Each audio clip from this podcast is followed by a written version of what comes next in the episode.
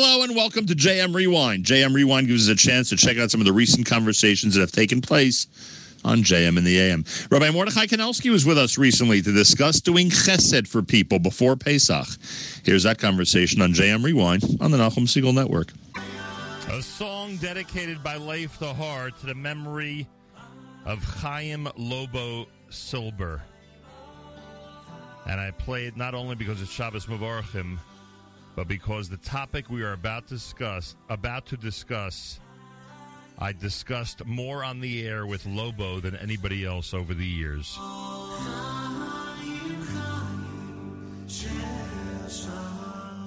It's also my father's yahrzeit, and Lobo was among the last people to speak to my father before my father passed away. I remember that today as well. Uh, ladies and gentlemen, we, we have a lot of important segments on this show for many, many years. The next few minutes might be the most important segment of the year.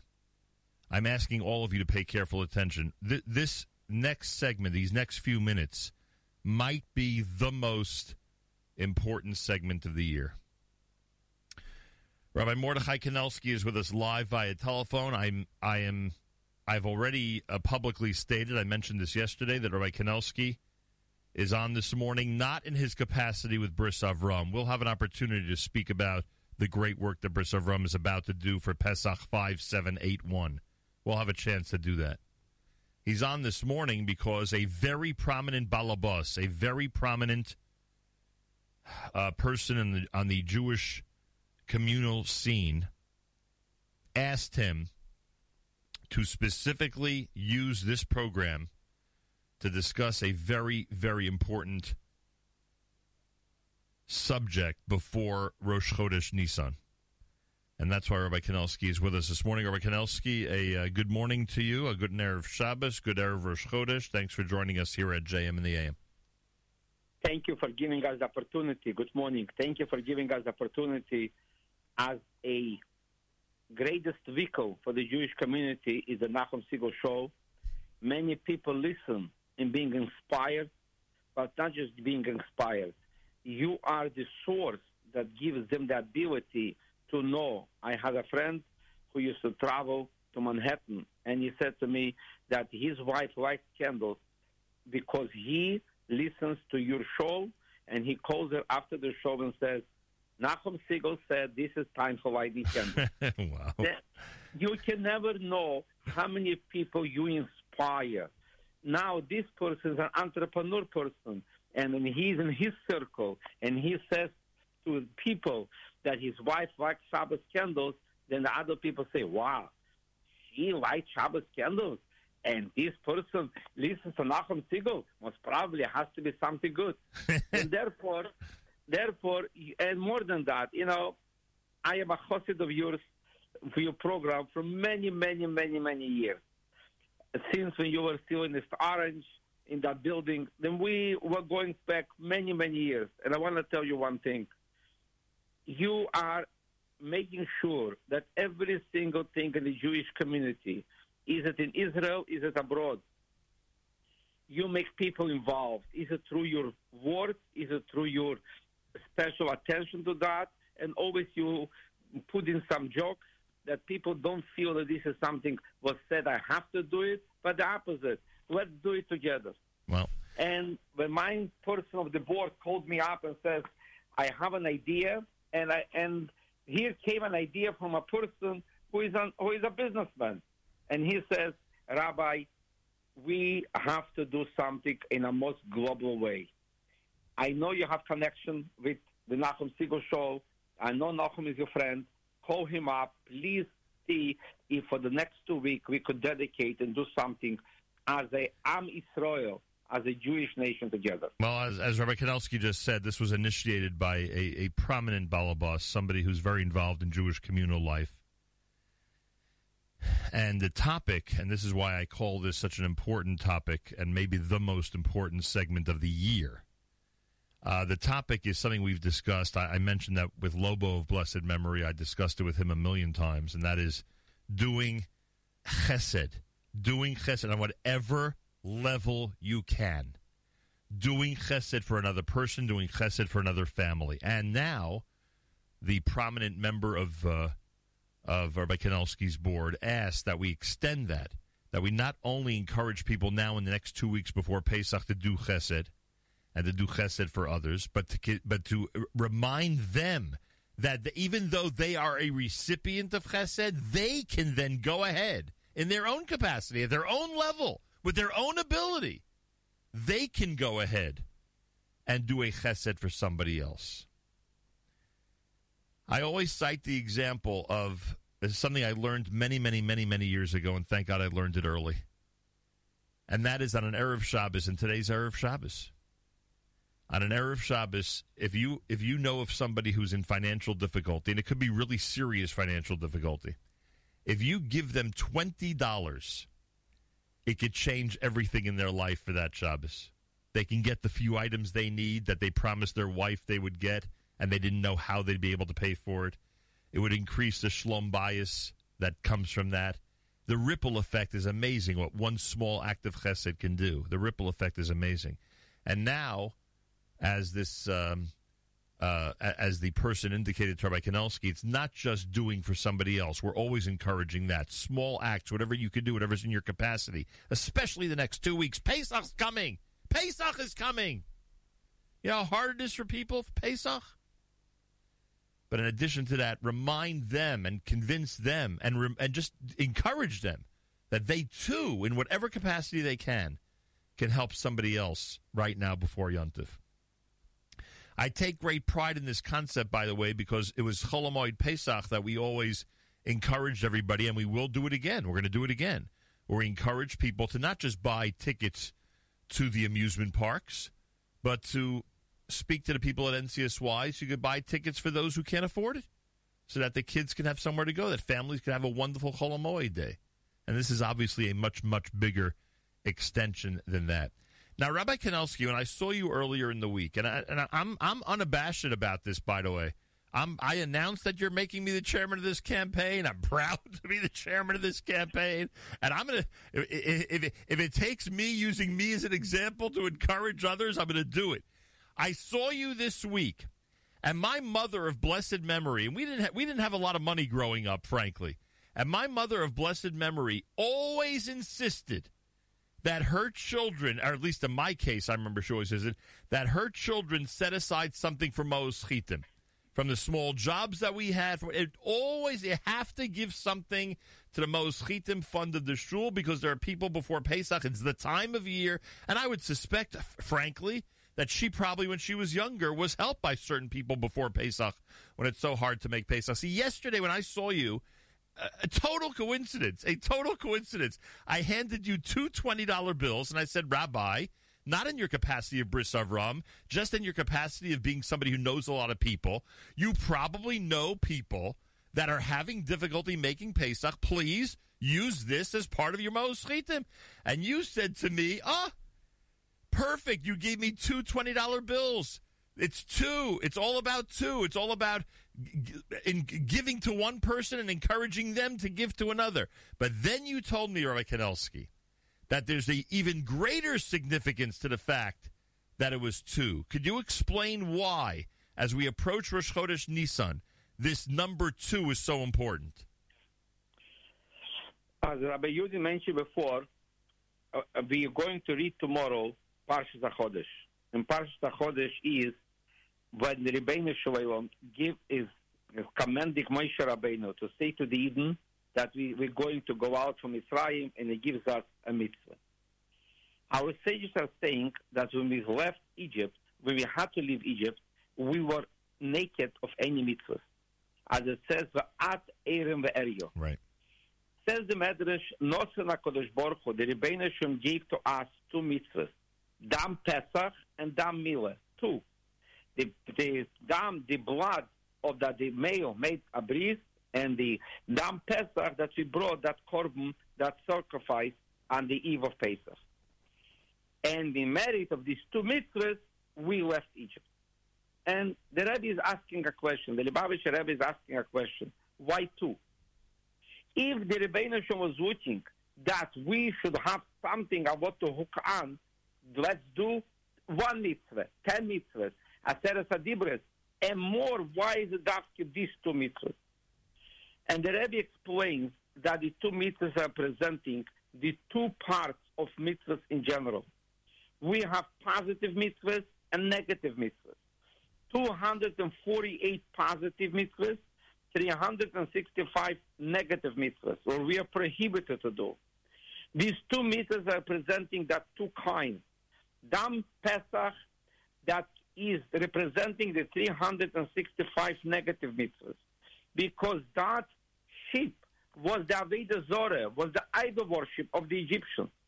And through that, that a Jew took that Avodah Zorah and brought it as a sacrifice to God, we distanced ourselves from any kind of Avodah Zorah, from any kind of not doing something that God commands us.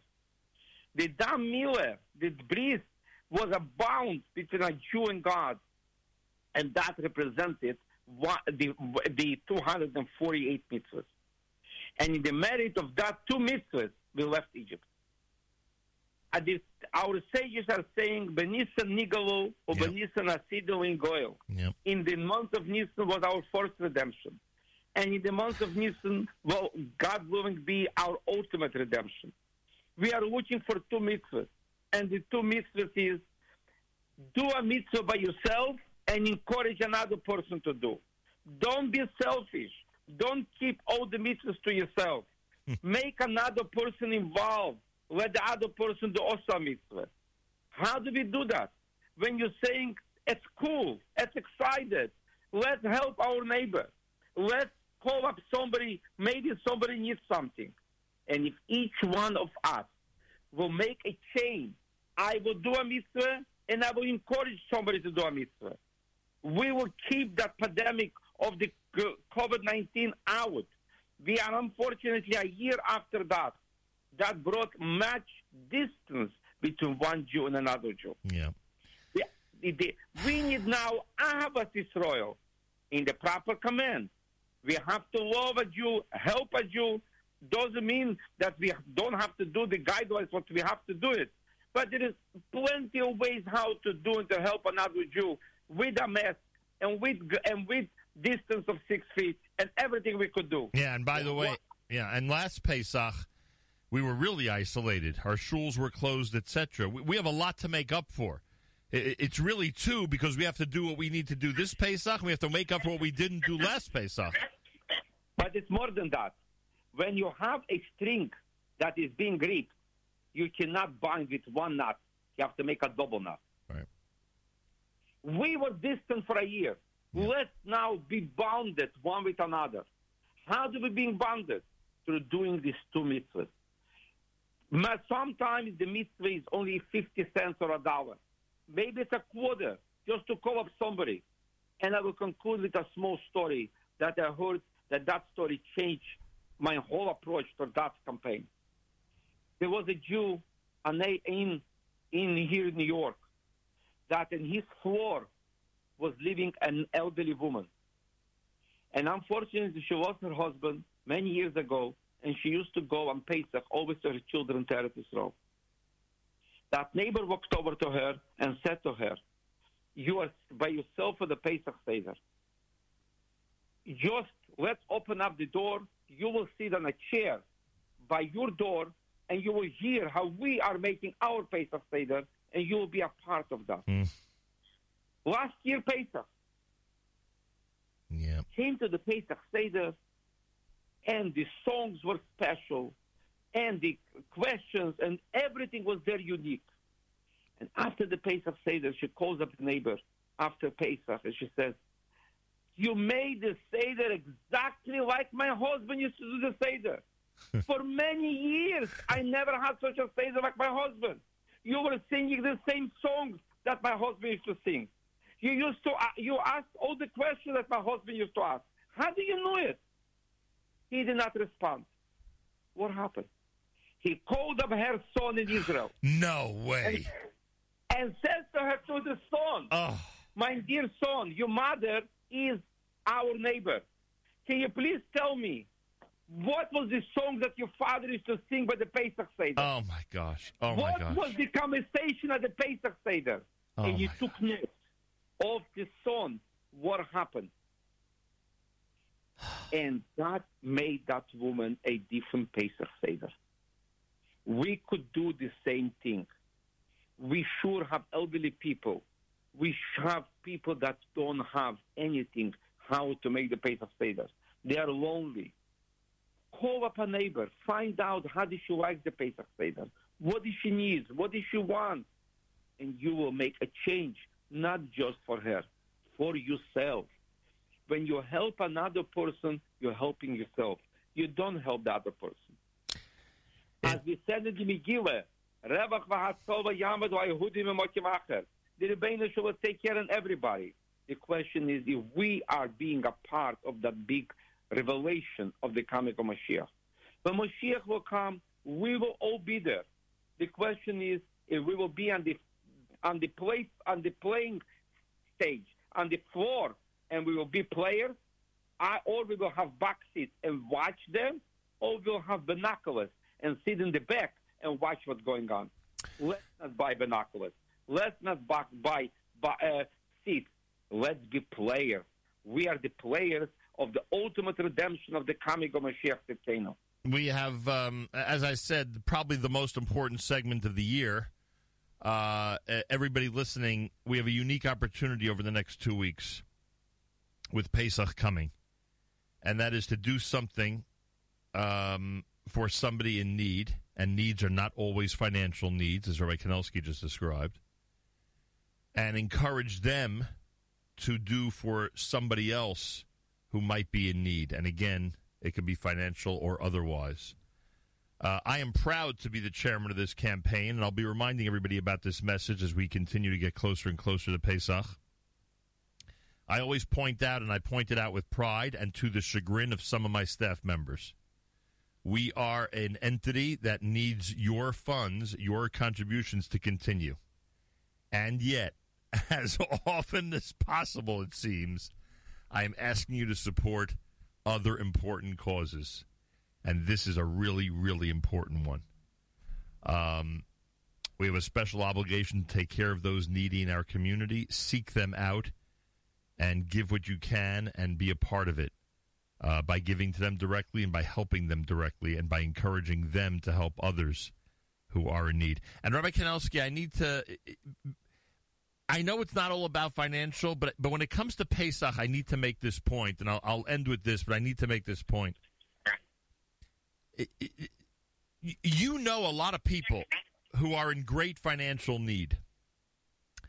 You know them from your neighborhood, you know them from the greater Jewish community, and you know them from all the different places where you've had influence uh, geographically over the last, last many, many decades. If I were to hand you, in theory, or anybody were to hand you, like I did this week with the with the story with the twenty dollars, if someone was to hand you five one hundred dollar bills, now we know you can't make Pesach for hundred dollars. We all know that it's impossible, and we all know that the expenses are much greater than that. But just tell me, please, on the air, how much lachatz, how much, how much less pressure a person or a family would feel if they were given just $100 in advance of Pesach to buy Pesach products, even though it's not enough, even though they need more. How much lachatz, how much pressure would they be alleviated from? What kind of chesed would it be if they were handed just that amount of money as we get closer to Pesach? I will add a very important statement to that. It's not the hundred dollars. It's not the twenty dollars. When a person walks over, Moshe comes over to Yanko and says, "I want to help you," and takes out anything from a pocket and gives him. The other person feels, "I am not alone in the battle. Yeah. There is somebody else who helps me." Yeah. And that is easing greatly. It's not so much the amount as the smile. The Rambam says when you're giving tzedakah, you should give it with a smile. Yeah, no and question. this is the most important. When you give it, smile to the person. Tell him, I love you. Maybe you cannot hug him because of Corona, but you could tell him, I love you. Yeah, and the, and the virtual hugs work. Uh, please tell the balabus who brilliantly brought all of this to our attention that I am, with great enthusiasm, taking on the role for the next two weeks as chairman of this campaign. He is listening to our conversation now, Good. and I'm sure that he. I will talk to him in five minutes, and I will share with him, uh, and I will hear his um, comments, and I will share it with you. And I'm sure that everybody who will listen to you for the next two weeks will make a change. But the most important, we will all collectively say, materialize our promise from last year. Rishona Habo Yerushalayim. This is the year. This is the year that we all coming to Yerushalayim. And, and this conversation, in addition to being Ili Nishmas, my father, it is the 28th of Adar, but we're also going to make this conversation Ili Nishmas Chaim Lobo Silber, because I told you that he was my original co-chairman on campaigns like this, describing to the audience how the smallest little thing that you do for somebody, financial or otherwise, can just change their day and change their life. And I accept with great enthusiasm the chairmanship of the campaign that I think we're going to we're going to take Miriam Wallach's advice. We're going to call it "It Takes Two because it's two. Everybody, it's encourage. It's it's it's us doing a kind act for somebody else or another family, and it's then encouraging them when they say to you, "How can I ever thank you?" You say, "No need to thank me. I encourage you to do the same thing for somebody else." With great pride and great enthusiasm, do the same thing. A kind word, a chesed, a ride for somebody, or if you can afford it, give give them uh, some money to uh, to help make Pesach, whatever it might be. So that's what I have to say. of that campaign, and on behalf of my wife Sterni and your wife, and we together will all say to Klal Yisrael, a freilichen and a kosher and Pesach. I appreciate that, and have a wonderful Shabbos. And we'll speak to you next week, Rabbi Kanelsky, on on other topics. But again, no more important topic than this. It takes two, everybody, and we want to emphasize that there's two in this process. It's not just you giving to someone else; it's then they being encouraged to go ahead and do for somebody. And, and I'm not calling. I, I didn't. I didn't like when someone suggested, "Oh, it's pay it forward." No, no, no, no. Pay it forward has no deadline. Pay it forward is, you know, five years later you say, "Oh, this guy helped me get a job, and now I'm I'm in a position to give someone else a job. I'm going to do it." No, no, no. We're not waiting how long it takes to pay something forward. We're encouraging the person who we are helping. Don't help. Don't thank me. Just go ahead and do the same thing for somebody else. Take out a twenty dollar bill, write a check for a thousand dollars, or if financially you can't help out, here, there are a million other ways you could help out. I'll never forget. I, I actually transcribed. this was crazy. I actually transcribed after Lobo passed away. Uh, some of the conversations we had on the air. I have them here somewhere. I have to find them. I'd, I'd like to read them actually during the next two weeks. They're very inspiring. And one of the stories he tells is that he hired an ice cream truck to come to the bungalow colony just to give out ice cream to the kids. That was it. How much could it have been? I mean, what is it? A couple of dollars a kid, whatever it is. And he says that that's all they talked about the entire summer. That they, you know, that they had such a treat, such a chesed that they, you know, he, he of course did it with so much fun involved, etc. He he he he he would not only do things for people, he always wanted to do it with great fun and enthusiasm. So whatever it is, whatever it takes, maybe it's sending a, a maybe it's sending a pizza pie on erev Pesach, or this year wouldn't be erev Pesach, obviously. erev Pesach is Shabbos, but Bedikas Chametz night Thursday, sending a few pizza pies to different families that might be struggling should they spend the twenty dollars on a pizza pie. But then again, they want to feed their family, and it's hard to feed a family Bedikas Chametz night because you don't want all that chametz around. That's a good campaign. By the way, by the way, that's a great idea. That I just stumbled on a great idea. Could you imagine walking into a local pizza shop and saying, "Please deliver these five pizza pies to these five families on Thursday night, Bedikas Chametz," and I'm going to let them know they're coming because that's going to be my help in helping them prepare for Pesach. The truth is, I could sit here and think of a million examples. Um, but I think everybody out there gets the point. It, it's Erev Pesach, everybody. And with all the days during the year that we need to keep other people in mind and do for other people as much as we can, with all, and it's got to be every day, right? We teach our children gift stuck every day. But there's nothing as important as these two weeks. It is such a lachatz. It is such a a tremendous amount of pressure on so many people around the world to make yuntif. And um, and that goes for people who have normal salaries as well. It's hard. It's hard. The meat bill is is gigantic. The wine and matzah bill is gigantic. All these things are gigantic compared to a regular uh, period of time. Whatever you could do, do it. Don't delay. It's got to be now. Don't delay, and then encourage the person because they're going to thank you. They're going to be like, "Oh, th- don't thank me. Don't thank me." All I ask is you do the same thing. Th- sit down and think of who you could do something for, and just do it, and do it now because because Pesach starts, you know, two weeks from tomorrow night. Two weeks from tomorrow night, we're sitting down to the seder. okay, over Shabbos maybe families can sit at the Shabbos table and think, who can I help? What can we do? What cool thing can we do to to make it a little bit more fun and easier for people? That was my conversation with Rabbi Mordechai Kanelsky. Next up, Dean Robert Goldschmidt of Touro College. We had a recent conversation on JM and the AM. Here he is on JM Rewind on the Nachum Segal Network.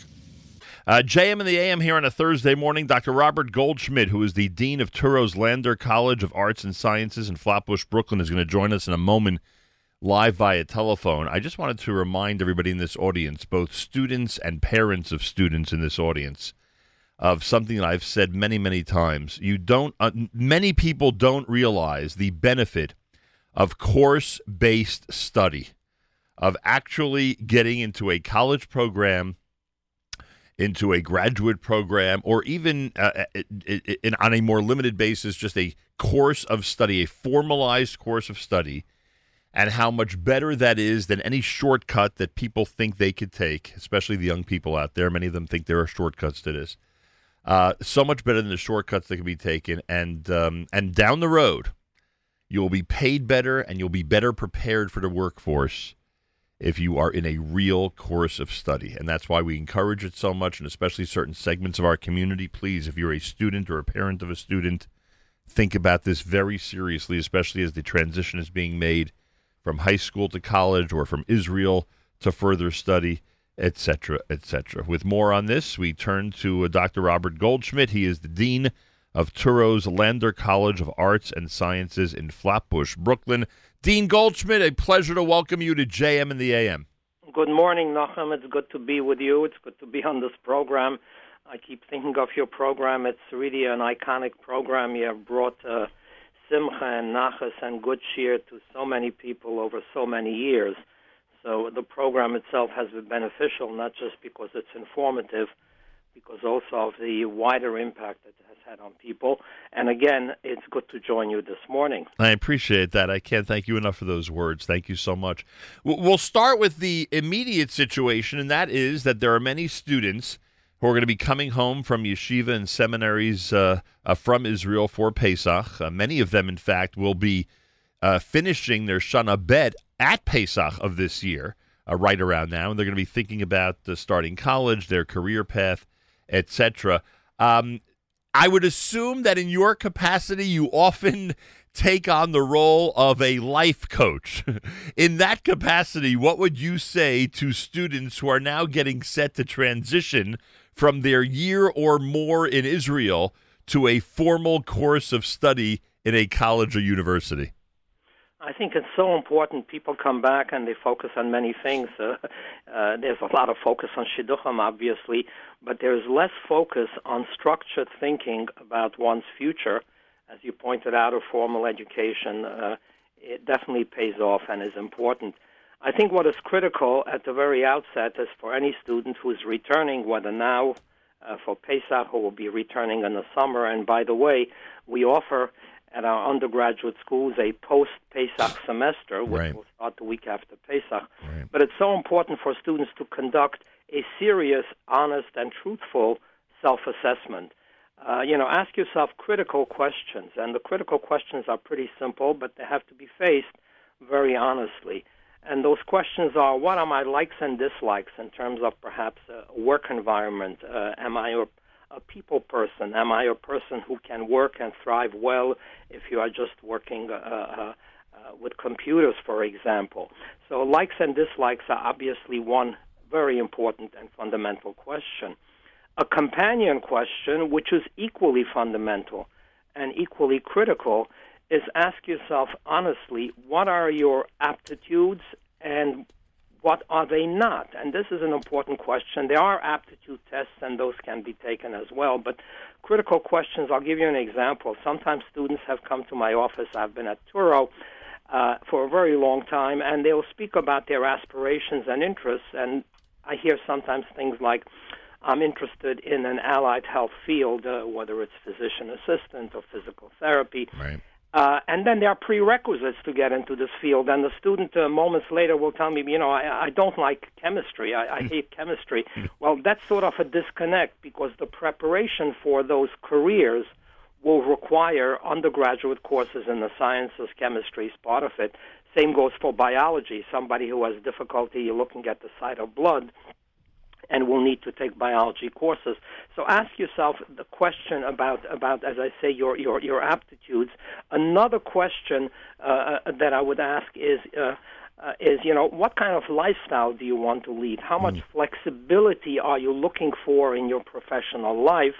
And some professions afford much greater flexibility than others, although that has changed now in this age of the pandemic, where, where flexibility has become much more ingrained in pretty much all professional fields. You know, Nachum, interestingly enough, today, March 11th, is the one year anniversary right. uh, to the date when President Trump imposed uh, uh, basically a lockdown right. and the country went into a full crisis mode. So those are the kinds of questions which I think it's important. And one other element I want to mention.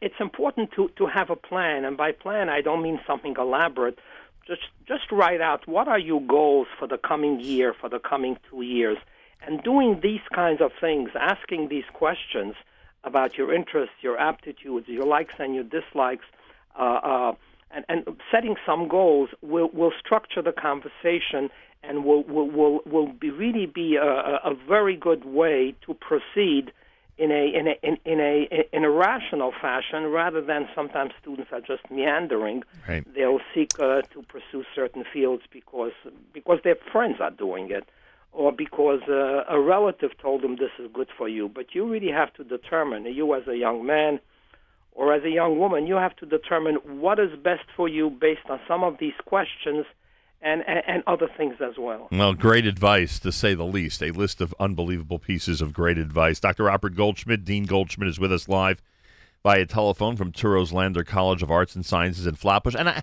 and I don't want to make too big of a deal of this. I know it's probably only like six, seven weeks and all that, but but the the post Pesach semester, especially for those traditionally, you know, coming back from Shana Bet and knowing that they're going to be, you know, staying here for a while – is really a good test is really a good opportunity for people to you know dip their toe in the water. And you know if, a course that they think they either hate or won't be able to uh, to master or, you know or, or would find boring it's really an opportunity for them to see you know what let, let me let me try this out especially on a limited basis because they they can have few other courses going on at the same time and, and see if this is uh, you know something I'm compatible with. Would would you say that there is uh, that aspect of it to the to the shorter pre, uh, post Pesach semester? You're making an excellent point. the post Pesach session runs seven weeks. In this session, students are able to take uh, six credits, two courses. Most of them are basic introductory courses, and that's another way, by the way, to discover whether a particular field is for you. Sometimes students consider a field and they are not totally aware of what it entails. For example, there'll be students, young women who are considering speech language pathology. Right. They're thinking of the chesed aspect, etc. But they're technical courses that you must take a whole series, mm. and it's a serious preparation. Uh, taking one course and, so to speak, uh, dipping your toe in the water is a good way of doing it. And by the way, Nachum, the post Pesach is valuable in that respect it's valuable in that it you enables you to earn those six credits, basically to jumpstart your your progress towards a degree, a college degree. And if you continue, I always tell students there is a sort of an accelerator factor here because if you continue from the post Pesach which ends at the beginning of June, and about 10 days later, our summer sessions begin. Right. At, at the Lander College in Flatbush, at the Lander College in Manhattan, in Queens. When when you do that, you would have the opportunity, if con- if you continue throughout both summer semesters, to have earned by the end of August a total of 18 credits. Now that's a, a very nice amount of credits, A good and you're jump. moving towards your degree. So Yeah. this is a good way. I also say, you know, if you come back after Pesach, it's it's it's a way to start rather than waiting till the summer Right. And, and, and realize that given the current conditions, courses we offer at present, given the uh, pandemic situation, are offered via Zoom, so there is that flexibility as well.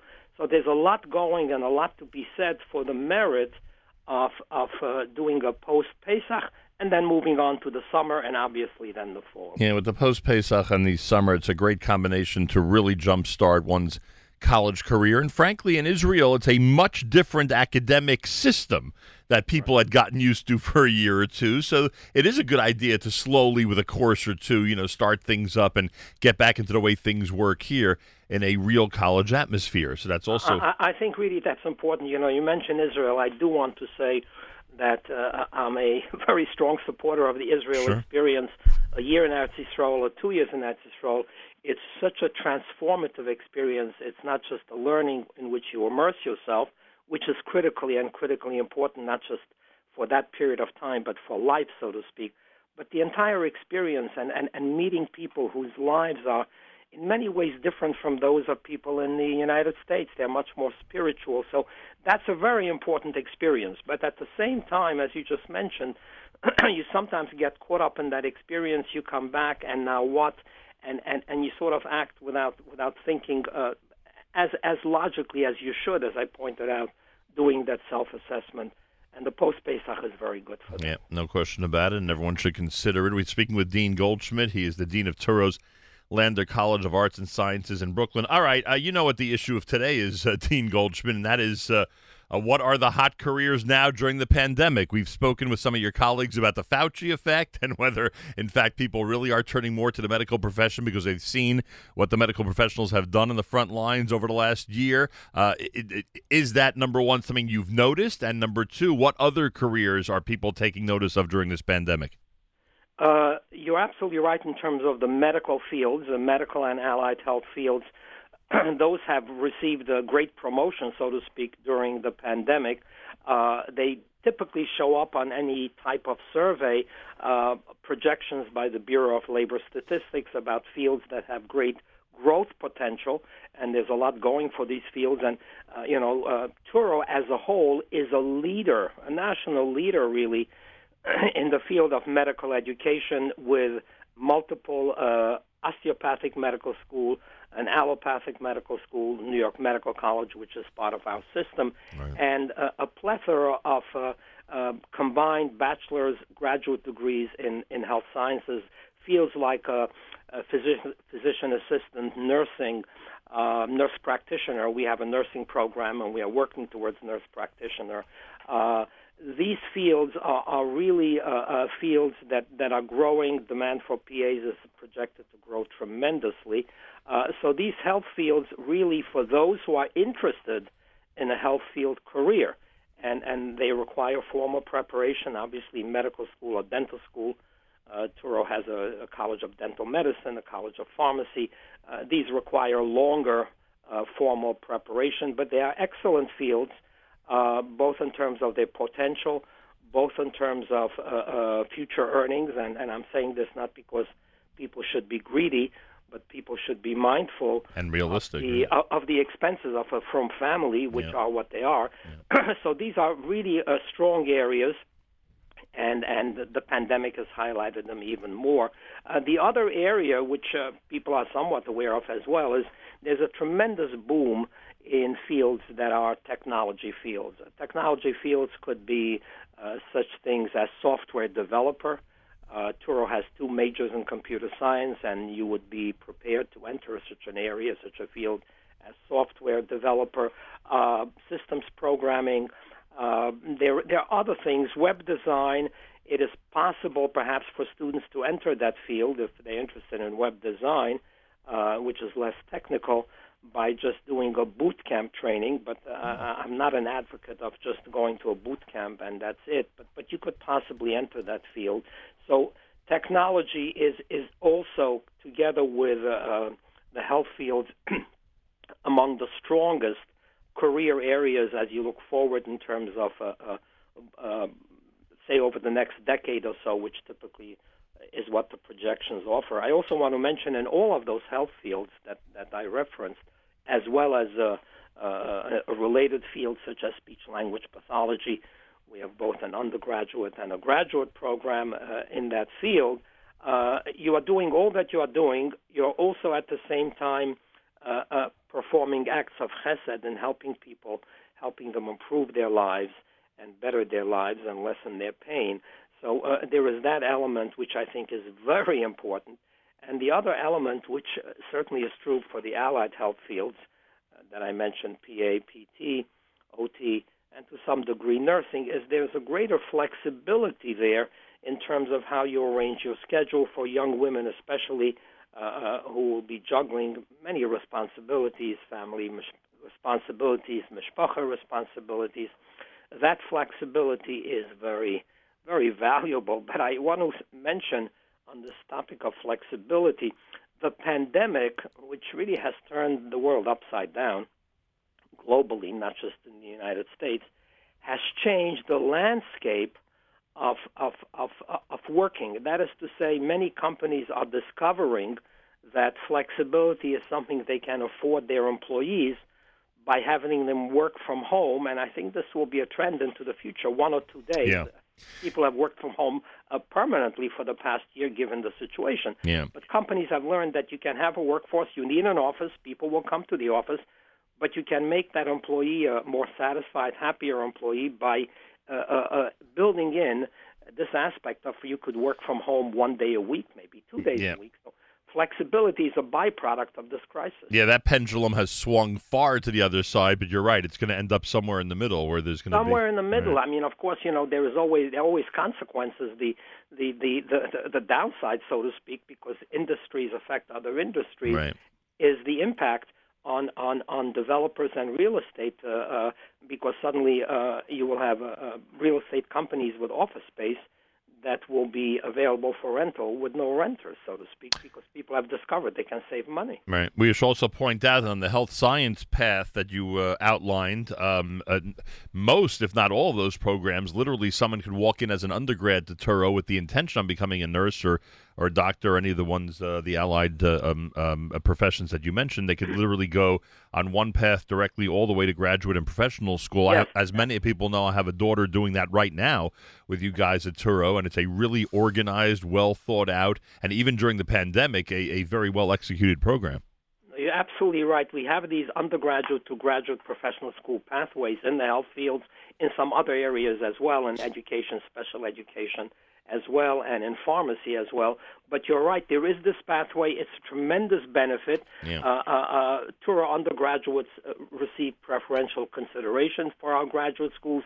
And let me mention one other thing. I mean, as you pursue your formal education, and we, we pride ourselves on our quality and the quality of our education, but we are equally proud that we are doing all that we are doing in a in a setting and an environment that is supportive of the values of a frum young man or young woman. Yep. Uh, this is not an environment which you will find at public universities where, where your values are challenged. So the student who commences his or her studies at the undergraduate level moves on to the graduate and professional programs, you're going to find the same supportive environment in our graduate and professional programs.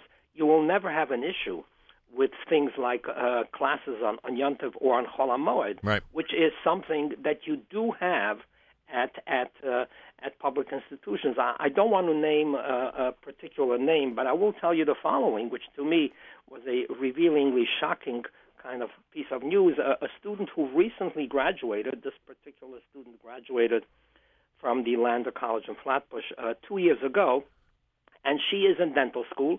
Uh, for a variety of reasons, uh, uh, uh, she chose to stay in New York. She is not at Touro's dental school, but another major university dental school. And again, I, I don't want to name the school. And she related to me in her first year that the first major exam that was scheduled at that school happened to have been on Yom Kippur, which you know this is in the city of New York. Wow. It's not uh, in in in in in uh, some community where there are small Jewish uh, uh, uh, populations, and in the city of New York, it, shows a tremendous amount of insensitivity. Uh, I would say. But I, I come back to the point: you will have none of these issues to deal with at Touro. You will have the issue of doing your work, and and uh, when you're on graduate or professional school, there's a lot of it, and there is pressure that you face, and you have to to be aware of it, and and obviously you have to handle it.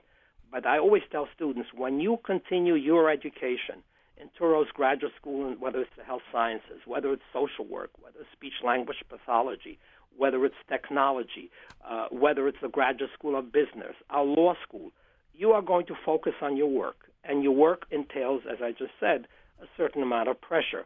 But one set of issues that you will not face, and I think it's critical to say that, is what will it be? How can I handle my studies and at the same time these challenges of uh, remaining a frum, fully observant, fr- fr- fully Torah true young man and young woman, you will not have to ask for dispensations. These are non issues. Right. They're Oh. off the table.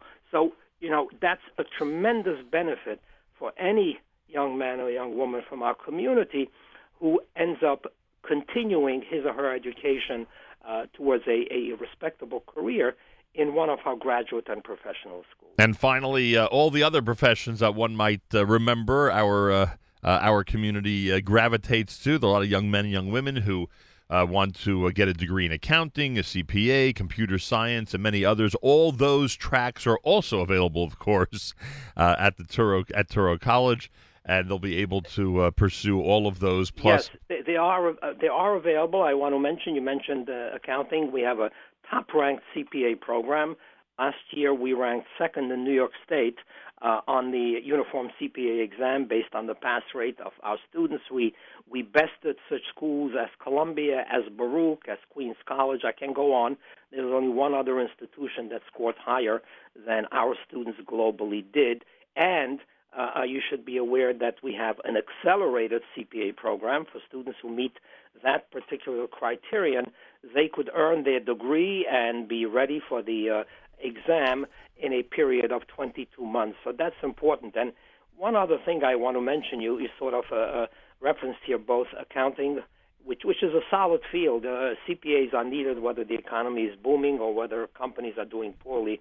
They'll always need CPAs for their uh, books to to handle their finances. And there are a lot of opportunities for a CPA. You don't necessarily have to work as a CPA. You could become a CFO of, of a, a company, etc. But the commonality between uh, what you mentioned, accounting, CPA, that particular field, and say majoring in computer science, I tell students both of these fields happen to be fields where you are going to be employment ready with a bachelor's degree. Right. You do not need a graduate degree. Some students go on for a graduate degree eventually. Uh, accounting majors will go on for a master's in taxation, for example, or an MBA. But that is not a requirement for employment. And so, in a sense, the I don't want to say the beauty, but the characteristic of these particular majors is that with a bachelor's degree, you are employment ready. In other fields, of course, you have to go on for graduate and professional school. Uh, you're not a speech uh, pathologist unless you have completed your master's degree. You Right. pursue an undergraduate major in that field, but that does not prepare you to be employed at that moment. Uh, so, but Touro does offer these fields. That is correct. There are other options, uh, uh, you know, you're not mentioning, which which are popular and they have gained uh, regained more popularity in this pandemic. Uh, we offer a political science pre-law program, and I get reports from uh, the Law School Association. The pandemic seems to have spurred students to think more seriously of graduate school. Uh, medical school applications are up, I believe, something like 15%. Law school applications take uh, students who take the LSAT, which is the, requirement for a law school uh, application. That is up. That statistic is up by 30% or so. So uh, I think maybe a byproduct. Uh, I don't quite know the relationship between uh, the pandemic and and a spurt in in interest and applications in a number of professional areas is quite evident. It's, it's Hmm. really uh, you know evident. We have seen it at our medical schools. We have seen it at the law school.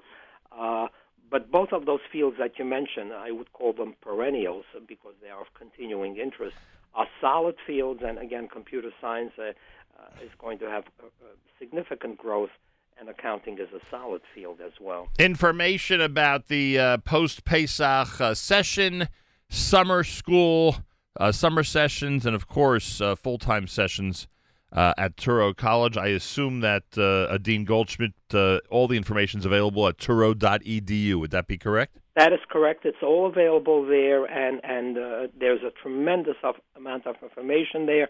Students can apply online uh, for the post Pesach session. We have actually introduced a short and simplified application form because we realize students have just come back and they have to act quickly, and high schools might be closed during this time. So we have a shortened application form. But yes, the application is there. I always tell students take that first step in terms of applying. And I want to add one more point.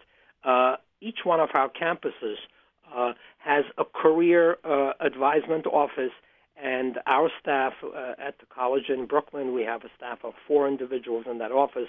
They are ready uh, to assist students who have applied, who haven't yet registered, to have conversations, whether it's by Zoom or by phone. They're also on campus, and there are some in person meetings and we are here to help students. And that's, by the way, an important resource. Uh, the the Advisement and Career Services Office is a tremendous resource uh, that is available to uh, students at Touro at each one of our campuses. Dean Goldschmidt, this has been great. I hope we've convinced more um, uh, listeners of student age and their parents that a course based formal education not only is uh, better organized and uh, better for the uh, education of a student, but uh, will lead uh, to much more advancement and success in whatever field they choose. And I would say all, but I guess that that wouldn't be proper. Although I think I'd be accurate. But but most of those courses of studies, if not all, are available at Touro. Information about all of this, folks, especially with what we started in terms of the uh, uh, post Pesach program, go to touro.edu. Again, that's touro.edu. Dean, Dean Goldschmidt, thanks so much for joining us this morning. Thank you. Thank you, Nachum, for having me. All the best. I Thank appreciate that. Bye bye. A real pleasure and a Chag Kosher v'Sameach. More coming up. It's Thursday at JM in the AM. That was my conversation with Dean Robert Goldschmidt. Ruvain Garber is next. We had a new music alert with his amazing brand new album. Ruvain Garber, a recent guest on JM in the AM. Here he is on JM Rewind on the Nachum Segal Network. Wednesday morning broadcast, 42 degrees, sunshine. Yerushalayim is at 83. Woo! We're at 42 here in New York at JM in the AM. Well, it's a new music alert uh, Wednesday, and the reason it's a new music alert Wednesday is because Ruvain Garber is with us live via telephone from thousands of miles away. He's got a brand new album just released. We've been playing the stuffing out of it so far. A lot of very um, appealing selections, to say the least. And he is not, even though it's a new music alert Wednesday, he is not new to the world of Jewish music. He's involved, been involved in a bunch of projects uh, way before this. We get to speak to him this morning, or I guess for him it's this afternoon, since he literally is speaking to us from South Africa today. Ruvain Garber, a pleasure to welcome you back to JM in the AM. Shalom Aleichem. Good to hear your voice. How are you? Uh, Baruch Hashem. Now, what city in South Africa are you in right now? Johannesburg. And that's where you were born and bred, right? Born and bred Johannesburg, correct. Remind our audience how you first got involved in the Jewish music scene. How I got involved in the Jewish music scene, and I don't know, Hashem guided me there, but the way it, the way it, was, it, it happened um, in our language was as follows. I got involved with a project called uh, Derech Achim. Many people are familiar with it. Yeah. A couple of years ago, we started a beautiful venture of Derech Achim, myself and my brother-in-law, and uh, that's really where it started off. I mean, to us, it was uh, one of the most innovative and creative acts, uh, videos, songs. We still played Derech Achim, frankly.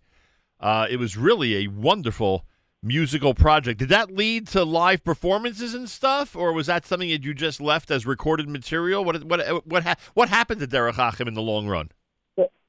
Sure. So absolutely, Derech Achim, as you say, was thank God very, very successful. and uh, the music and the videos received globally with tremendous Baruch Hashem. Uh, Derech Achim, really what we've done as follows, just uh, my brother-in-law who's really behind the compositions, many of them, and the production, and you know, the musical mastering and all that side of things. He, he's really, he has, his, his uh, passion doesn't lie in performing, um, whereas mine is, you know, the, the performing side of things. But he's more the composer and producer, and uh, I'm more enjoy the performing. So we did at a certain point, we decided would be better uh, that's really what we've continued now. Really, in a sense, a continuation of Derech Achim. You know, it's saying he produced the, the, album, and um, I'm, I'm performing it. But that's really what's uh, why Derech Achim branched into being a solo artist. Interesting. Ruvain Garber is with us. He's in Johannesburg. I'm not kidding, folks. He's in Johannesburg, and it's a new music alert Wednesday here at JM in the AM. Now, um, uh, there are a bunch of selections. There are nine songs on the brand new album. Uh, let's do one of them right now, and uh, and then we'll get uh, some comments when uh, uh, when people hear this song and some of the other songs. They'll understand that there's a lot of questions to be asked, and you'll know what I mean as soon as you hear it. Anything special you want to tell us about Odcha, or we'll play it first and then discuss it? Um, play it first, and we'll, we'll talk about it after. So I can get excited for it. Yeah, I think that uh, your songs in general. I think once people hear it, they'll understand why there's so much uh, to discuss uh, regarding it. Uh, Odcha is brand new. Ruvain Garber is on a new music alert Wednesday at JM in the AM.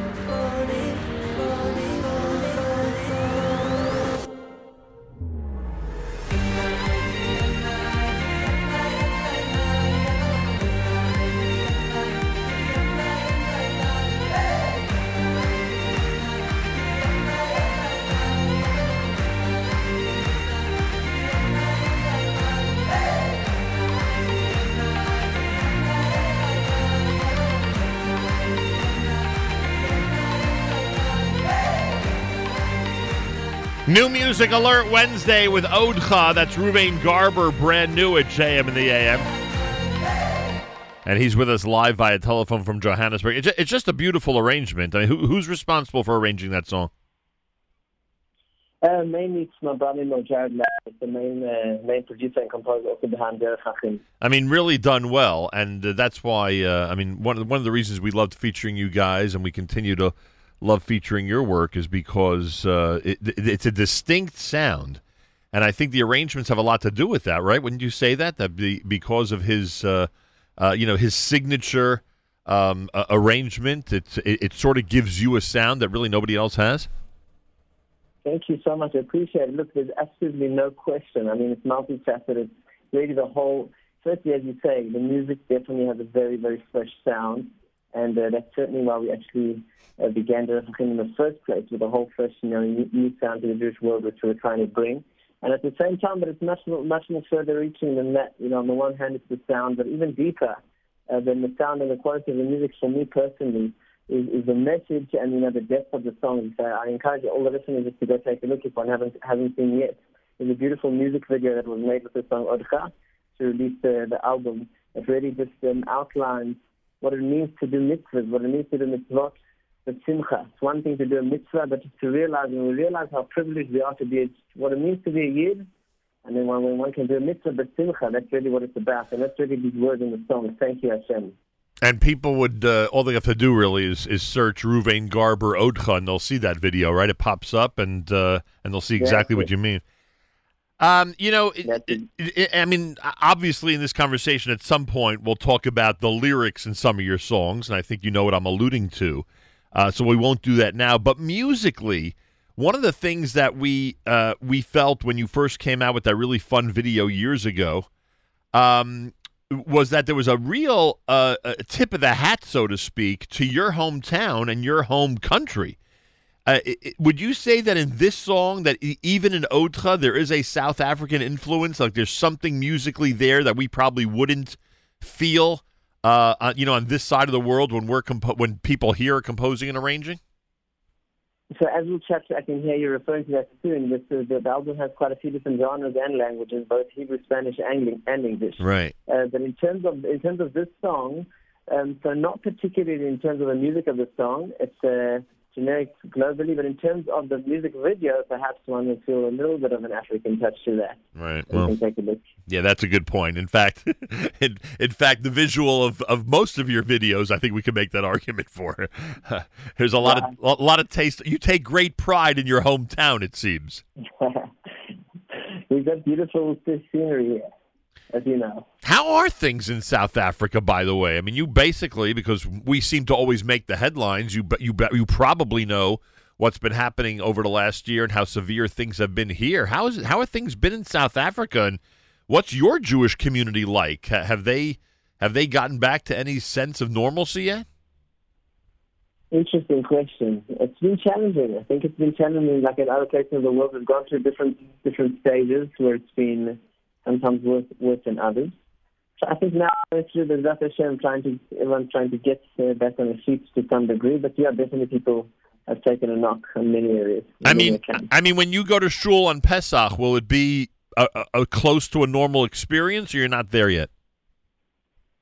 Uh, no, not there yet. Wow. Much fewer people, many, many, many people standing outside. Everybody, everybody's still wearing masks and other, you know, a lot of different things. Wow. It's the same everywhere. It's the same everywhere. Unbelievable. Ruvain Garber is with us. He's literally speaking to us from Johannesburg, South Africa. No joke.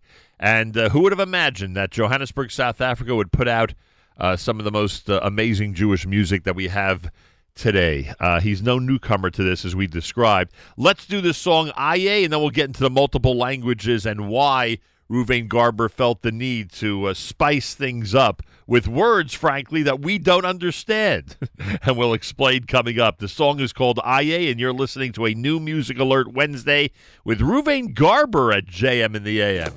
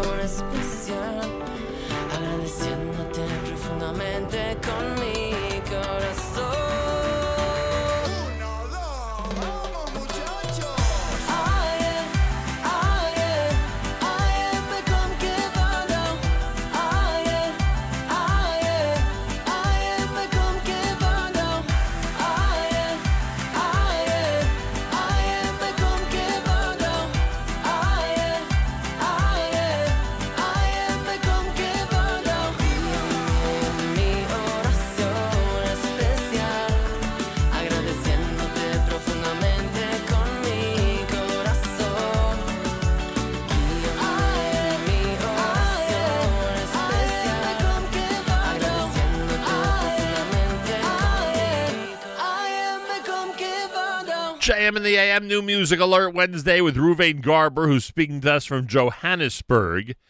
So it is. So it's not anything. It has nothing to do. I mean, you'll tell me if I'm right or wrong. It has nothing to do with South Africa. Uh, the only other language aside from Hebrew in that song is Spanish. Would that be right? Ruvain, you there? Well, sure. Can you hear me? Oh, now we hear you. No. Go ahead. Am I right or wrong about that? Yeah, absolutely. Why? Why are? why has this song transformed into a Hebrew and Spanish song? Okay, so as, as mentioned initially, part of our music vision, you know, is to is to bring everything into it. You know, for every type of Jew, for every type of genre, just you know the whole spectrum.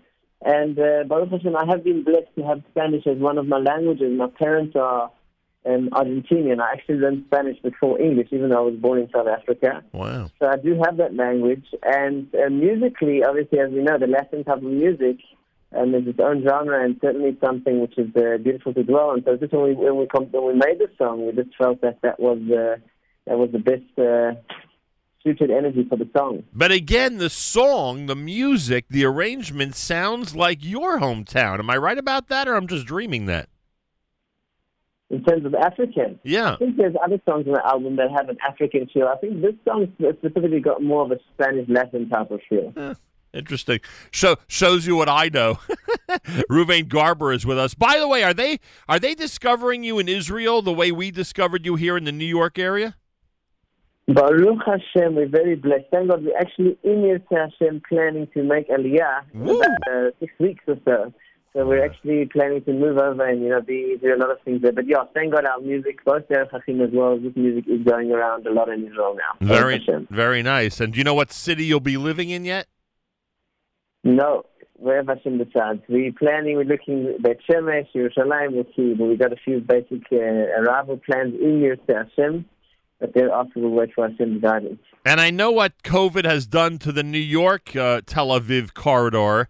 Um, uh, in light of the uh, in light of the uh, uh, the fact that so many people are trying to make Aliyah, but it doesn't always go 100% smoothly in terms of uh, getting flights, etc. Is is COVID delaying things for you, or things are thank God going smoothly? Uh, definitely, there's been many delays for many people, but Baruch Hashem, Aliyah is still happening, even though sometimes people miss flights and things like that, as you, as you say. But uh, Baruch Hashem, it is still happening. No wonder you're so successful because you've always had your uh, eyes on Israel. So there you go. Uh, there we go, all the brachas from Israel, as you say. Can't wait to meet you one of these days. Now that you're moving to Israel, it actually might happen. JM and the AM New Music Alert uh, Wednesday. Ruvain Garber's with us. Got a brand new album. By the way, how do people get the music? Explain how people can uh, can get the music now during 2021. Well, sure. So the way to get it is not by getting a hard copy of the album. Rather, go and you go on. Uh, you can just Google, you know, YouTube or Facebook or Instagram, Ruvain Garber, and you'll find it there. Uh, the latest music video, Odcha, has all the links to Spotify and Apple Music and all the other platforms also to All get right. the song. So simple as that. Uh, just uh, search Ruvain Garber and you'll find all the 2021 methods of getting the brand new album and enjoying it, putting it into your own music mix, folks. So you will not be disappointed. That much I can tell you. All right, we'll wrap up with Ivdu. What do you want to tell us about Ivdu? I think there's one final message. Everybody's going, know, it's been a challenging time for everybody, for all the Yidden of the world. I think there's one final message that we all know. Again, just to encourage people, please, to check out the video, Odcha. On that video specifically, we had this clip to just really outline this point of doing mitzvot b'simcha, and just what it means to be a yid. You know, it's, everybody knows the famous idea brought of the Arizal. The Arizal, everybody's heard of the Arizal. The Arizal he, he, reached tremendous, tremendous levels, madrigas, and one would have expected in Amaze due to, due to his immense fasting or his immense diligence in learning or his other, uh, you know, tremendously sacred things that he did. But he, he once said that the reason that he accomplished everything at all the levels was because just due to his simple, happy, joyful performance of mitzvahs. And really, this is the next song I'm going to play, Ivdu, just about serving Hashem b'simcha.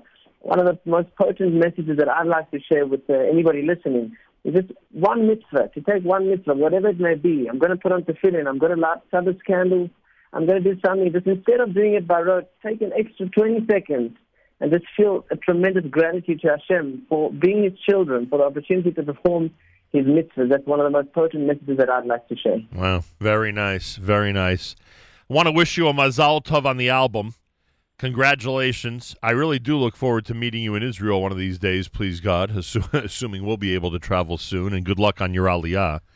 And the continued success with the music. Uh, you always struck us here, you and your brother in law, frankly, always struck us here as a real, sincere, fresh sound. excuse me, fresh sound in Jewish music. And you've really kept that reputation up with this most recent release. So mazal tov to you, and thanks so much for joining us this morning. Thank you so much, Nachum, and all your work should continue. Yitzhayel, uh, all of us, Hashem. Continue um, tremendous atzlacha. Amen. And thanks for that. New Music Alert Wednesday with Ruvain Garber. The song is called Ivdu, and you're listening to JM in the AM.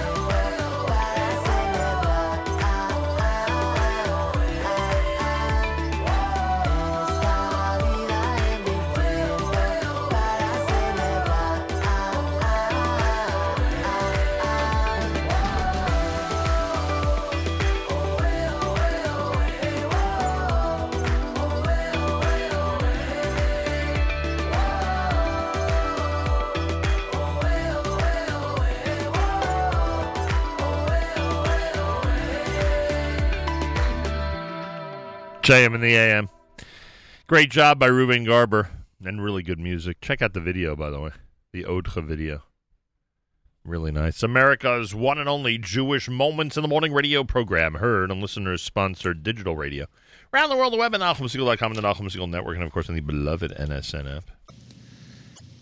That was my conversation with Ruvain Garber during a new music alert on JM in the AM.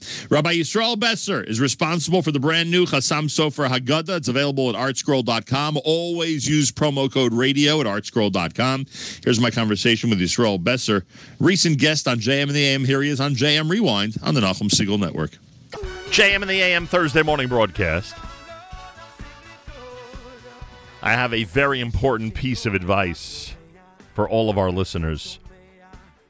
When you go to artscroll.com for their brand new Haggadahs or the brand new Rabbi Spiro book or the brand new Uncle Moishy book and CD or the brand new My Pesach Kitchen book by Faigy Murray or the brand new Chassam Sofer Haggadah from our friend Yisrael Besser.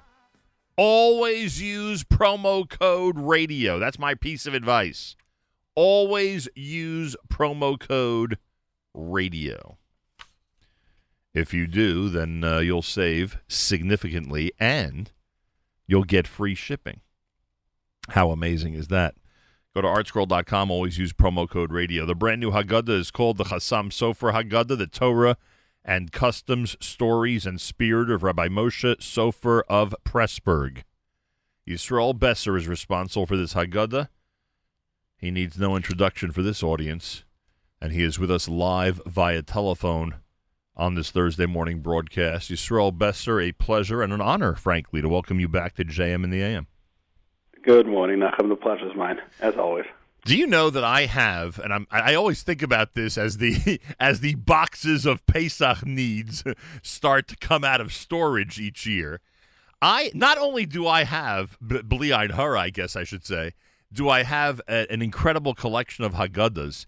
I have three massive boxes of Haggadahs that won't even make it out of storage this Pesach. Is your Haggadah collection similar to that? But isn't that a beautiful thing? Isn't it an interesting thing that people find themselves drawn to get Haggadahs again? And we don't have that, I don't think, with anything else, right?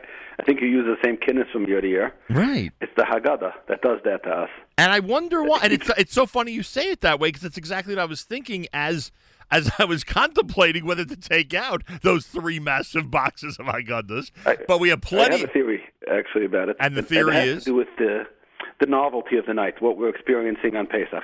Everything is new. Uh, the table is meant to look new. We're meant to feel new. It's our birthday. It's our national birthday. It's when we became a nation.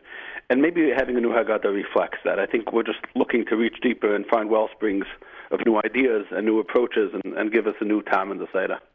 It's, but it's funny though. Compare. I mean, again, you know, when there is a new Kinnis available or a new Megillah Esther available, you know, there are many of us that would run because we like again having the new perspective or different perspective on on important, you know, historical mm-hmm. works, historical events, etc. But with the Haggadah, as you point out, it's so it's like on steroids. That feeling is on steroids.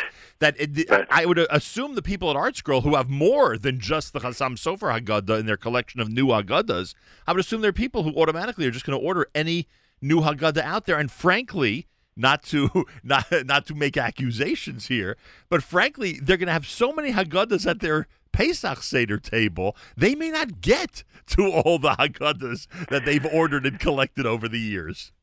Yeah, I guess that's one of the benefits of, of being in Chutz La'aretz and having two nights. Right? so at least you get to, you know, That's get a little, true. get to widen your horizons a little But bit. I but I do know some people, especially in Israel. It's funny you say that. I do know some people who spend erev Pesach, and now both both in Israel and in the in Chutz La'aretz is going to be on daylight savings time, so you have an extra hour to do this. Who spend erev Pesach going through Agadas, and you know, come they can't write them down this year because erev Pesach is on Shabbos, Mm-hmm. but but coming up and bookmarking, you know, really nice thoughts that they want to share at the Seder. So the Haggadah experience, even though it's only one night in Israel, still can take up, you know, one, two, three days or more in advance of Pesach. It could and it should. I, I once heard something when the first year my wife and I made a Seder ourselves. So I listened to a tape on preparing for the Seder from um, Rabbi uh, Rabbi Shor, Rabbi Vam Shor. He said a fascinating thing. He said you wouldn't send your kid to a rabbi or to a murrer who didn't prepare. If they just came into class and they winged it, you would be disappointed in that. You'd say, "Come on, this is serious. It's my child's education. Prepare." He says parents are educated a whole year long, but let's be honest, we don't have that many opportunities to really talk to our kids. The Seder is really the rare opportunity, and you ask anybody, whatever age they are, a Seder is a seminal point in their own relationship with their father and, and receiving things and their father transmitting things. I, I assume your experience maybe was a little different because your father was a rabbi. Right. You probably got to hear from him on a more. But for most people, the Seder is the night that their, their father actually got to say something. Right. Now, not the whole Seder, and maybe not both time, but you have your moments at the Seder where you could really say something to your children. So of course you have to prepare. You're not different than a rabbi. And I, I and I like You know- the system where some families insist that everybody around the table prepares something. You know, they're responsible for this section of the Haggadah, they're responsible for this paragraph of the Haggadah. Number one, it keeps people engaged, and you want people to be engaged in the Seder. And as you just indicated, everything then being said at the Seder is prepared. It's not just, you know, stuff coming off the top of your head, so to speak. And that and that's also really important because people sometimes complain about the length of the Seder. If stuff is prepared and it's engaging, there there are not going to be complaints about being at the Seder if it, if the conversation and the and the lessons being taught are interesting. Who knows this better, knows this better than you, Nachum, right? You do this every day of your life. You prepare, and you're ready to go. I appreciate that. Um, so I, I I don't know how we talk about the personality of a Haggadah, but again, the thousands that you have and the thousands that I have. Uh, maybe it's hundreds, okay. Uh, you know, it seems each Haggadah has a different personality. Let's start with the personality of the person. Who, Yisrael Besser, was the Chassam Sofer? Oh, I'm so excited with this question. I, I did, a number of years ago, we discussed it then uh, on the air. I did a biography of the Chassam Sofer. Right. And when the opportunity came up, it wasn't like super exciting to me. It's much more exciting to me, in a way, and more of a challenge. excuse me, to write about and discover and uncover a personality who maybe people aren't familiar with or they want to learn more about. It's more intriguing. The Chassam Sofer, everybody knows the Chassam Sofer. And then I said, do people really, you know, if you go to any shiur in any level of the Haredi community, all the way from right wing in Satmar, or to go to YU Torah and put in the words Chassam Sofer, you're going to see a, a million hits, shiurim that are based on the Chassam Sofer in halacha, in psak, in musar, in life, in stories, in, in chumash. The Chassam Sofer just formed the bedrock of so much of contemporary Orthodox life wherever you find yourself in the Orthodox community. He's, in a way, your spiritual father. And I, I was realizing that uh, there was people didn't know things about Chassam Sofer. They didn't understand what he stood for, what his positions were, when he lived, and the sheer magnitude of what this man managed to do. That means he created the infrastructure that very much we're still following in the Frum community. He was the one, the, the novelty of the Chassam Sofer, who was Rosh Yeshiva, and his community Pressburg, Pressburg, which was a, a cosmopolitan city. It was a, it was a big flourishing city, a, fl- a flourishing kahila, had a yeshiva at its core, which that was very important, and the people understood the value of an education of yeshiva, which at the time it wasn't like today that it was understood that boys go to yeshiva. He was a father of in, in, of chesed. He created what you'd call Tomchei Shabbos or any organization of today has its roots in the way that Chassam Sofer ran his community. The, the Sofer got up at a hesped of somebody who had been a rent gouger, been a young man, and he kept pushing up the, the rental prices for people. And the Chassam Sofer essentially said that the Shalom had to take him away because what he was doing was wrong. It's ritzicha. Jews don't do that to other Jews. We don't. We don't make people become homeless because they can't afford the rent. That means the economic policies of the of the Kehila were important to him. He he he ran the, the infrastructure of the community in a way that that it was very much in, in line with what governments would try to aim for later for justice and, and opportunity for all. The, the Chassam Sofer would visit the, the Schlachtais and the matzah bakery and the tefillin maker all the time. He was on top of every aspect of his community. And then you look at his title and you're like, how did he have time to, to be an active communal rav? And you know what that life is like. and at the same time produce uh, uh, volumes on, on, on, on the Torah and on all of Tanakh and on Shulchan Aruch and on Shas and uh, it touches on Kabbalah all the time. You see that, leaving over so so many volumes. When you did the research on his life in general, and if I'm not mistaken, the book you wrote about him was pretty thick. I mean, there was a lot of material in there. When you did the research, was the Haggadah material at the ready for you? Like, was that where? where, where Not at all. I played something interesting when I when the Chassam Sofer book, uh, the opportunity first came out for Rabbi Meir Zlotowitz, which was still alive. Meir all. So I discussed it. So what do you think about it? So he said an interesting thing. He says, well, if you can do the Chassam Sofer, there's two ways to do it. One way is to do it right, and it's going to be a 15-volume work. And you know what's going to happen to that? No one's going to read it. Wow. So the challenge for you is going to be to take a 15 volume, volume work and put it in one volume. Do you think you're up to that task? Do you think you can find a way to make it readable and user friendly? Because let's be honest, no one today is reading. Is maybe they'll buy it or maybe they won't buy it, but they're not reading 15 volumes. You have to make a one volume book that flows so well that you're packing 15 volumes in there, all that history and everything people need to know. Uh, I hadn't planned on doing uh, Haggadah, but like you mentioned earlier in this conversation, I realized not long ago that Haggadah is an opportunity to celebrate the person in a different way because Right. people are engaged at that time, this time of year. They want to prepare for the Seder. And so much of what you're hearing at a Seder has in the Chassam Sofer. If you're listening, if you're preparing with any contemporary speaker, if you're listening to Rabbi Frand or Rabbi Krohn or Rabbi Biederman or whoever you listen to, there's a very good chance that a lot of what they're saying, the the the, the, Yesaitis, the ideas, the fundamentals, are, are based in the Chassam Sofer. He's the one whose approach shaped so much thinking of the later generations. So I said, hey, if, if this is coming from the Chassam Sofer anyhow, and then there's the Minhagim of the Chassam Sofer, the entire Hungarian Jewry, as we know it, was based on the Chassam Sofer's approach to mm-hmm. minhag, the, his approach to everything. That way he dictated how they lived, and they all followed him up until the war, and then subsequent to the war, the rebuilt Kahilas that are based in the model of Hungarian Jewry, of Oberland Jewry, of, of, uh, of Viennese Jewry, all carried on to some type of spirit. I said, imagine we could do a, a Haggadah where we mix it up. The Torah, the basic, the more well-known. The, the Torah Sofer, for whatever reason, it's very, he wrote, I guess he didn't have a lot of time, it was almost inaccessible except to Talmid Chachamim. And I'm not a Talmid Chacham, so I had a hard time with it. So it took a lot of work here to go through those Divrei Torah and try to present it in a contemporary way, in an easy English that people could connect to. Just questions and answers. I tried not to use those longer striklach. I tried not to use those pieces that refer to Kabbalah or to Remez that are way beyond me, for sure. And mix it with the stories and, and like I wrote, the spirit of, of who the Chassam Sofer was. Right. and I have to. I'm going to have His to. I'm- children said that he uh, he had a new daughter-in-law to the family. So they were describing who the Chassam Sofer's wife, who her father-in-law was. So they said it's hard to look at him on Shabbos, but by the Seder, his face is so radiant that that you won't be able to you won't be able to look at him at all. So she said it's a Hungarian guzma. She she came from she didn't come from Hungary, so she said it's an exaggeration. Hungarians talk a certain way. She said this, uh, not me, and I would not racially profile that way. she said it's a Hungarian exaggeration. By the Seder, she told her sister-in-law, "You were right. He shines like the sun." That means what, whatever radiance there was to Chassam Sofer whole year, at the Seder, it went to another place. Yisrael Besser is with us live via telephone. The Haggadah is called the Chassam Sofer Haggadah. It's brand new. The Torah and Customs Stories and Spirit of Rav Moshe Sofer of Pressburg, the Chassam Sofer. Uh, from a practical point of view, uh, this brand new Haggadah and all the brand new material and all the offerings on artscroll.com available at um, a significant discount and free shipping if you use promo code radio.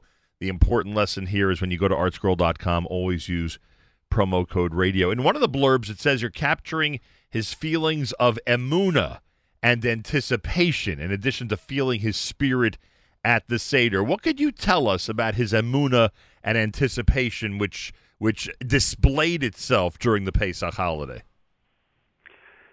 Again, the conversation's above me. I would refer readers directly to the Haggadah to see his Torah. But if I have to explain an example of that, Chassam Sofer, one of the big battles of his life was against the reform movement, the assimilationists, uh, which at the time, it, it just seemed like the feeling was uh, that, you know, was post Shabtai Tzvi. And there was a big feeling, and the reform uh, manipulated this and played into this cynically, that the Mashiach thing is not happening, that we're, we're around for too long and give it up that that's not a reality anymore. And they convinced people, and the way the reform people did that, it wasn't like you think when you're a child.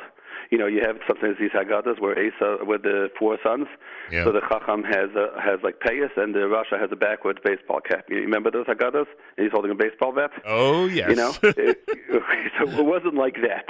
The reform were, were scholarly people, and they were intelligent people, and they would produce the Siddurim, and they would take out references to the Beis Hamikdash and to Shalayim and to an ultimate redemption all the time. And the Chassam Sofer was way ahead of the game on this. He he saw where it was headed. So the Tzipil Yeshua, longing for the redemption, became, you know, the Chassam Sofer, you look in this farm, the drushes that he gave in the month of Av, drusha Lazainav, drusha Latisha B'Av, he would count every single year. The way he started his drusha was counting the amount of years since the destruction of the Korban Beis Hamikdash. And by the time he finished, everybody was crying and and and and just waiting for the Beis Hamikdash to come down at that moment. He he worked very hard on imbuing that in his people. The uh, Amun of the Sofer was so, so he took people. And like we said earlier, the Chassam was a Rav of, of Balabatim. If you again, if you look at the Hungarian model of of commu- communal life vis-a-vis even the Litvish world, where uh, I, I don't know how much invest in, was invested in the in the in the tailors and in the blacksmiths. I, I don't know. Maybe I'm wrong. Like I said, you you have a different Messiah. I'm sure you heard a lot about this from your father. But in Hungary, everybody was expected to know how to learn, and everybody was taken seriously. The Balabatim, I, I, I would say they they weren't second class citizens. They were they had their role to play, and the Sofer was a big part of that. Right. So one of the things he did was he talked about Amuna to them. The, Chassam Sofer talked about Amuna you know, he he he learned Sfarim before he said shiur every day, and when he in every drasha he spoke about Mashiach is coming, and and in one drasha he says, "What's the most essential Jewish talent? What is the most fundamental Jewish talent?" So the the most essential Jewish talent is the ability to wait. It's patience. We're a people of patience. He says, "Look at the Raya. Every Jew lives his life preparing for a world that we've never seen." We don't know it exists other than the fact that our parents told us and we kind of sense it in our hearts that we're living for something else. But this world that we're living in, we're not doing it for today. We're unlike any other nation. We're living for something we can't even see. But we- we're ready to wait it out and see what's around the corner because that's that's our emunah. That's what we received from our parents. He says the people who left Mitzrayim early, the Bnei Ephraim left Mitzrayim, were destroyed. In the Gemara, that they, they couldn't wait anymore. He says Yitzias Mitzrayim celebrates the ability of our forefathers to wait. They waited a lot of years, 210 years. They just sat there. And there must have been moments when they said, let's get out of here, like the B'nai Ephraim did. You see that they did it. Yep. But they knew that we're going to wait for the right moment. And when the Ribono Shel Olam sends us the message now, we'll wait. So they waited for a generation and another generation and, and for 210 years.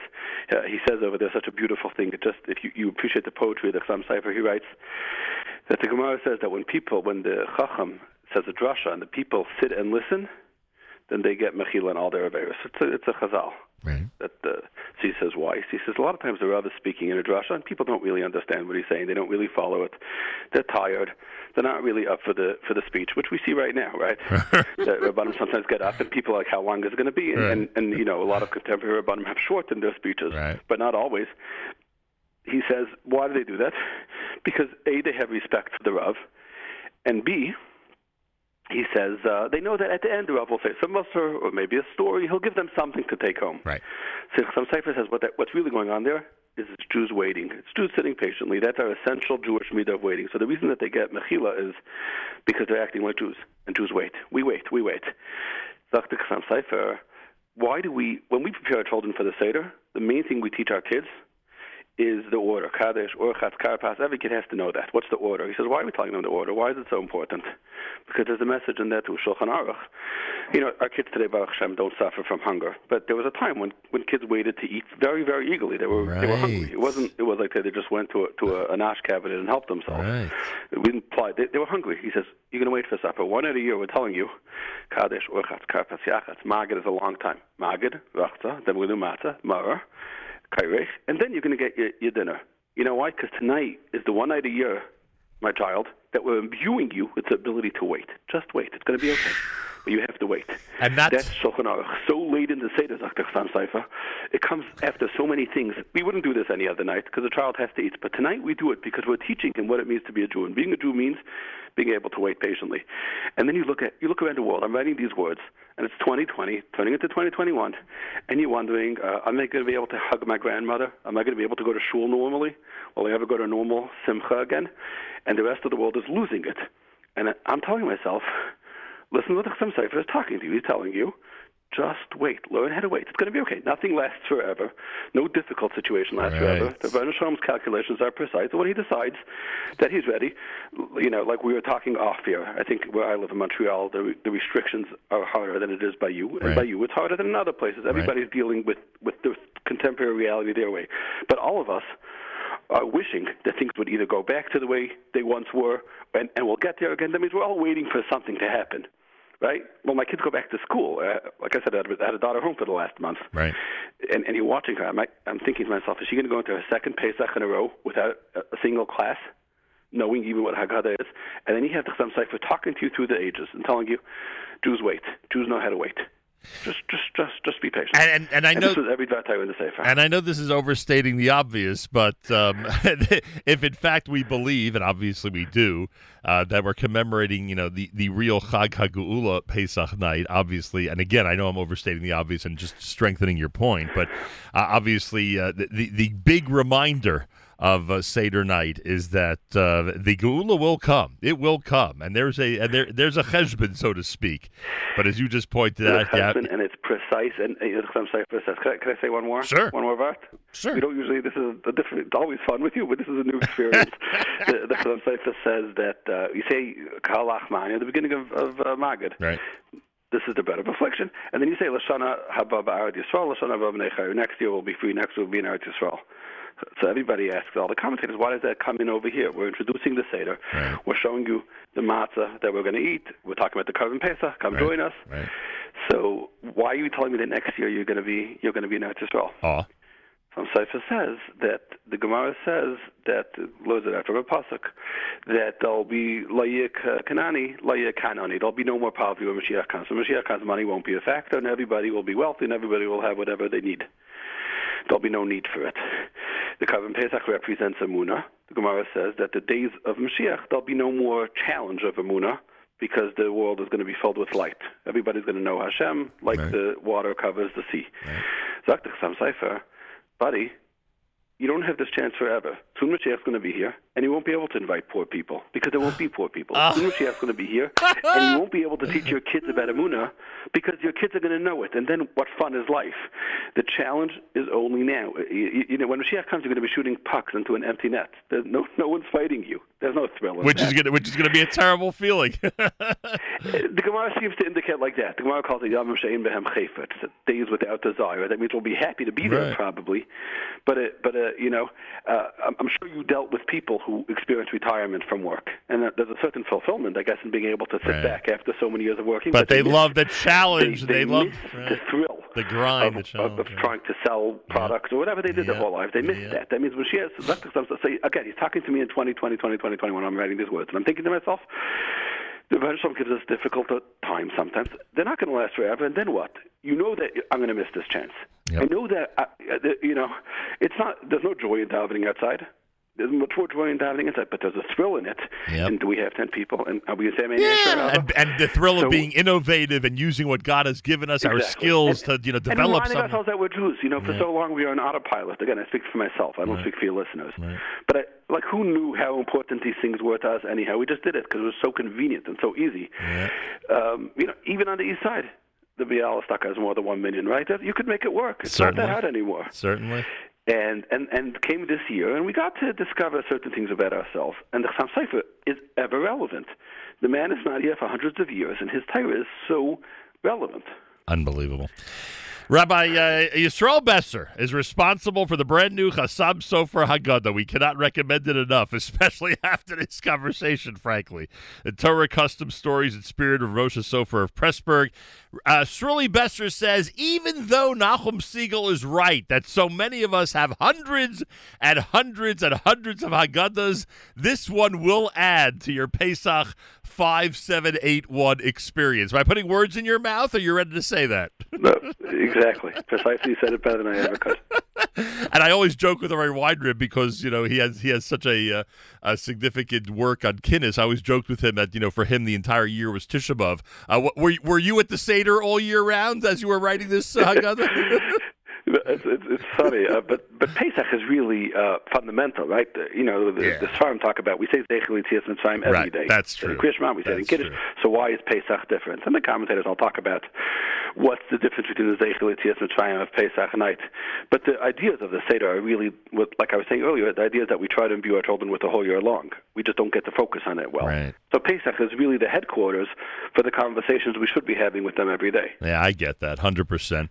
Um, uh, Yisrael Besser, a chag kosher v'sameach to you, and thank you so much for this work. It'll it'll be it'll be on prominent display among the hundreds of other Haggadahs this Pesach. It means a lot to me. Thank you for having me, Nachman. It's always a joy to talk to you. I Chag appreciate Kosher it. to you as well. Thank you, uh, thank you so much. Chag kosher v'sameach. Yisrael Besser, the Chassam Sofer Haggadah. Go to artscroll.com. Make sure to order it and make sure to use promo code radio. Whenever you go to artscroll.com, use promo code radio for your big discount and for your free shipping. An important reminder from all of us here at JM in the AM.